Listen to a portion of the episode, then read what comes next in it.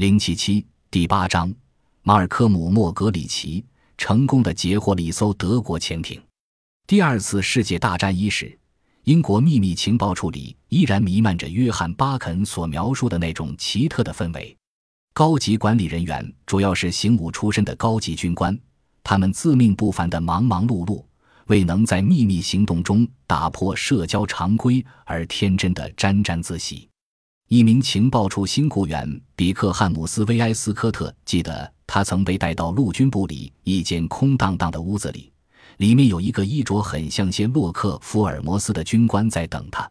我无法告诉你那是怎样的一种工作，这名军官说。我只能说，要是你加入我们的行列，你不能害怕欺骗，也不能害怕谋杀。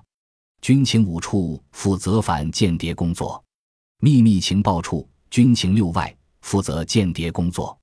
一九四零年，这些组织陷入了致命的互相竞争之中。